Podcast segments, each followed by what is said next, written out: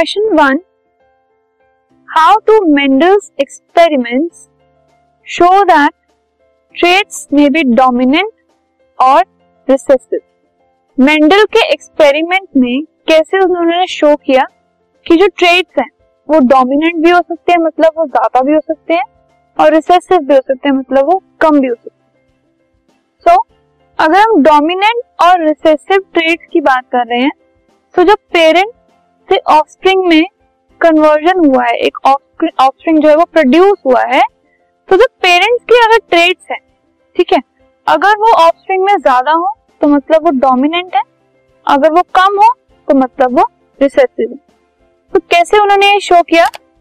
So the trait which appears in all the members of F one generation अभी we are talking about a dominant trait अगर वो trait F one generation के सारे members में है और जो एफ़ टू जेनरेशन है, उसमें 75 परसेंट में वो है। तो इसका मतलब ये जो सेल्फ फर्टिलाइजेशन से जो न्यू ऑफस्प्रिंग क्रिएट हुए हैं एफ़ वन जेनरेशन के, उनमें ये ट्रेट डोमिनेट है। सो एफ़ वन जेनरेशन की सेल्फ फर्टिलाइजेशन के बाद अगर एफ़ वन में सारे मेंबर्स में कोई ट्रेट हो और एफ़ टू में 75 परसेंट में वो ट्रेट हो तो वो trait dominant not talking about the recessive trait so the trait which does not appear in F generation बिल्कुल अपियर ही ना हो.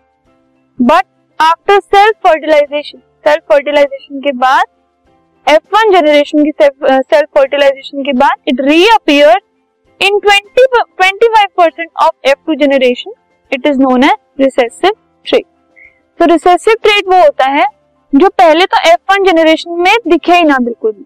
ठीक है? उसके बाद जब सेल्फ फर्टिलाइजेशन हो तो जो एफ़ वन है, उनमें से कुछ में वो दिखे और जो एफ़ टू है, उनमें से 25 परसेंट में वो नज़र आए। तो उस ट्रेड को कहा जाता है recessive trait